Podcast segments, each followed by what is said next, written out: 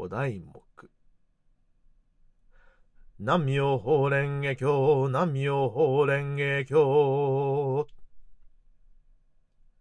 みおさんの祖母は日蓮上人を信心していて、それはもう熱心に朝晩は言うまでもなく、何かあれば時を構わず、お題目、南無妙法蓮華経を大声で唱える。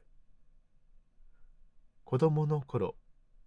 みおさんはしょっちゅう昼寝をする性質だったのだが、二階の子供部屋で寝ていると、一階の仏間からこれが聞こえてくるため、祖母の葬式の夢を見てしまったこともあった。みおさんの家は、防音という概念がない頃に建てられた古い日本家屋で、壁が少なく、襖が多い。だから、お題目がほぼ素通しで聞こえてきてしまうのだ。祖母の信徒仲間が仏間に集まって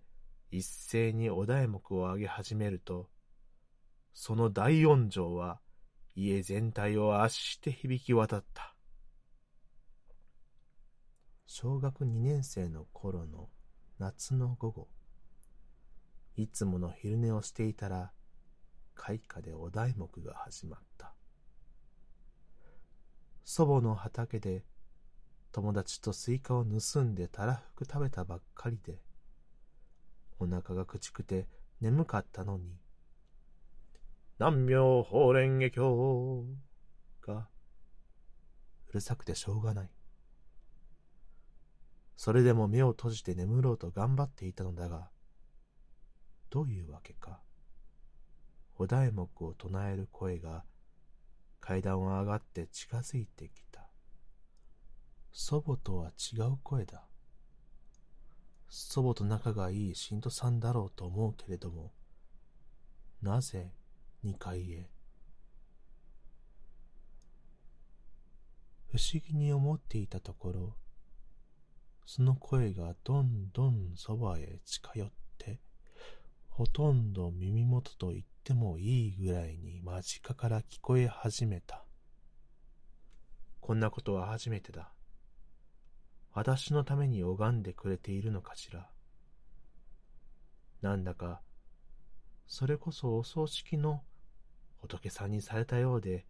嫌な感じだな。それに、これでは全然眠れない。イライラして目を開けて声の方を振り向いたら真っ白なもやが人型の塊になって枕元に座り